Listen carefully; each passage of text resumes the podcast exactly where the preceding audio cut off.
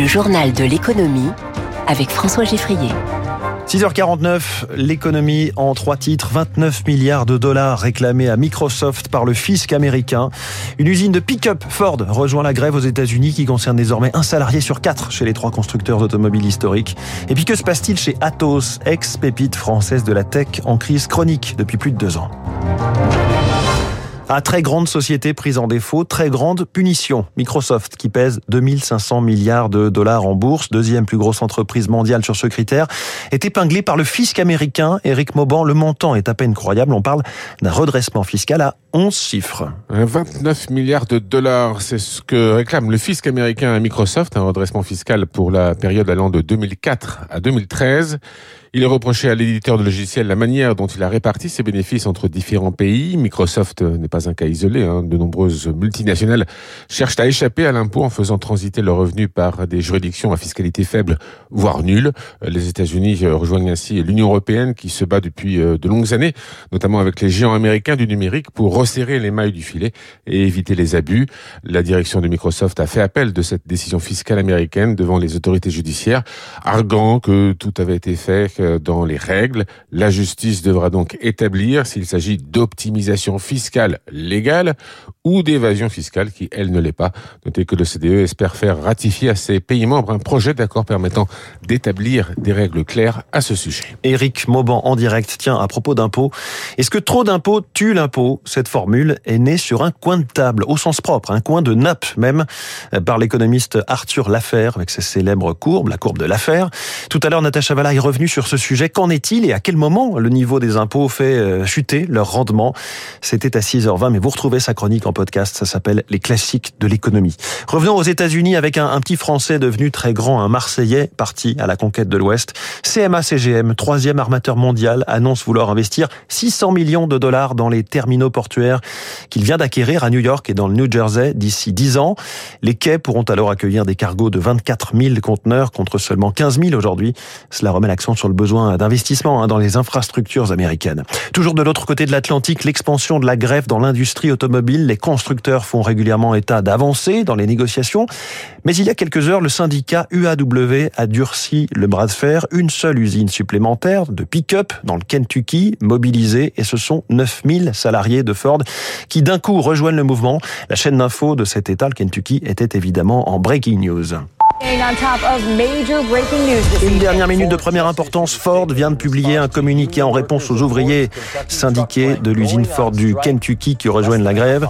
Il y a moins d'une demi-heure, l'entreprise dit que cette décision du syndicat U A W d'appeler à la grève dans cette usine du Kentucky est manifestement irresponsable, mais pas surprenante, vu la stratégie, disent-ils, des leaders du syndicat, qui, selon le constructeur, consiste à mettre à terre cette industrie pendant des mois et amènera des dégâts en termes de réputation et un chaos industriel. Alors, désormais, ce sont près d'un salarié sur quatre qui sont en grève chez General Motors, Ford et Stellantis. Qu'en est-il des salaires en France ? La conférence sociale sur ce sujet se tient lundi et Elisabeth Borne continue de consulter les syndicats en amont. Hier, c'est la numéro un de la C F D T qui était à Matignon. La proposition de Marie-Lise Léon, au bout de deux ans, passée au SMIC, une entreprise qui n'augmente pas les salariés concernés serait privée d'exonération de cotisations sociales. En amont de cette conférence sociale, les syndicats mettent la pression. Grève demain dans de nombreux secteurs et dès aujourd'hui dans le secteur de l'électricité et du gaz à l'appel de la C G T. Autre sujet social sensible du moment, et là il oppose au gouvernement tous les partenaires sociaux, le patronat y compris. Ils se réunissent aujourd'hui pour discuter des futures règles de l'assurance chômage, des négociations de, depuis un mois dans un contexte de tension grandissante avec l'exécutif qui souhaite, comme pour la caisse de retraite complémentaire, ponctionner une partie des recettes de l'assurance chômage, l'UNEDIC, deux milliards d'euros cette année, deux milliards à nouveau l'an prochain. Alors que ce soit sur les retraites comme sur le chômage, le gouvernement estime que ces deux régimes vont bien grâce à ces réformes.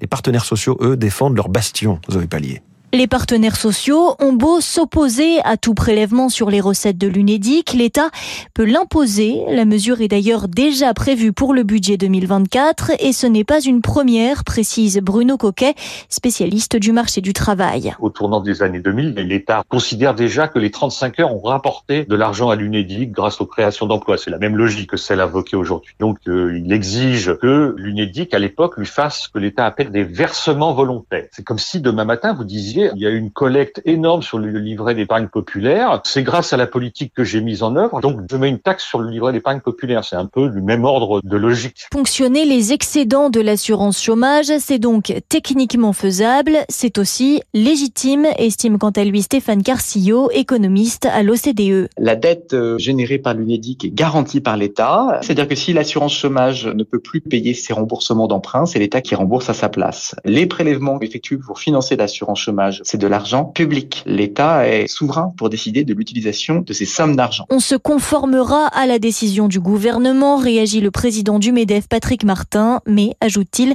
cela créera une profonde amertume. Zoé Pallier pour Radio Classique. En ces temps d'économie budgétaire, le gouvernement se fait tirer l'oreille par la Cour des comptes au sujet de l'indemnité inflation, l'une de toutes ces mesures déployées depuis deux ans face aux multiplications des flambées de factures. cent soixante-dix millions d'euros de doublons ont été constatés, cent soixante-dix millions trop versés donc et qui ne seront pas récupérés par l'État. Les mécanismes de vérification des doublons n'ont pas été prévus, regrette la Cour des comptes. C'était il y a encore deux ans un groupe du CAC quarante. Atos n'y est plus au vu de la fonte continue de sa valorisation et surtout c'était vu comme une pépite, un fleuron français de la technologie. La situation est de plus en plus critique pour la direction d'Atos. Yves Bernard a été nommé directeur général du groupe. C'est le quatrième patron en quatre ans. Et sur le bureau de Yves Bernard, les dossiers s'amoncellent, Céline Cajoulis. La priorité, c'est rassurer les marchés. En trois ans, le titre a perdu plus de quatre-vingt-quinze pour cent de sa valeur. Il faut donc réussir l'augmentation de capital de neuf cents millions d'euros. Il faut aussi rapidement valider la scission d'Atos, avec d'un côté les métiers sensibles et rentables, et de l'autre les activités d'infogérance qui marchent moins bien, mais qui intéressent le milliardaire tchèque Daniel Kretinsky, qui prendra également sept virgule cinq pour cent du nouvel Atos. Une assemblée générale doit valider le principe d'ici début novembre. Sauf que cet été, après l'annonce du découpage, un groupe de députés et de sénateurs L R, soutenu depuis par des actionnaires minoritaires, on dit craindre une perte de souveraineté française dans le nucléaire. Alors pour calmer le jeu, Daniel Kretinsky a dit qu'il pourrait renoncer à sa participation, mais pour l'instant c'est sans effet. Depuis, deux plaintes ont été déposées au parquet national financier par des actionnaires minoritaires et des représentants des salariés. Enfin, dernière échéance de taille, en juillet prochain, Atos doit assurer la cybersécurité des prochains J O de Paris. Céline Cajoulis qui a enquêté pour Radio Classique. Un mot des marchés financiers, le Dow Jones continue de progresser en cette semaine d'actualité troublée, plus zéro virgule dix-neuf pour cent à Wall Street hier, le Nasdaq a gagné zéro virgule soixante et onze, le CAC quarante lui a un petit peu corrigé, moins un virgule cinq pour cent, le Nikkei en ce moment progresse d'un soixante-cinq pour cent, l'euro se porte bien un virgule zéro six trente et un. Le pétrole a un peu reculé car il y a certes les tensions mais finalement pas de, d'impact sur la production de pétrole. Depuis le début de la semaine, le pétrole, le Brent est à quatre-vingt-cinq dollars le baril et le gaz continue d'être haut mais il a un tout petit peu reculé, il est à quarante-six euros le mégawattheure pour l'Europe. Dans quelques instants, c'est David Abiquière qui arrive pour le sept neuf.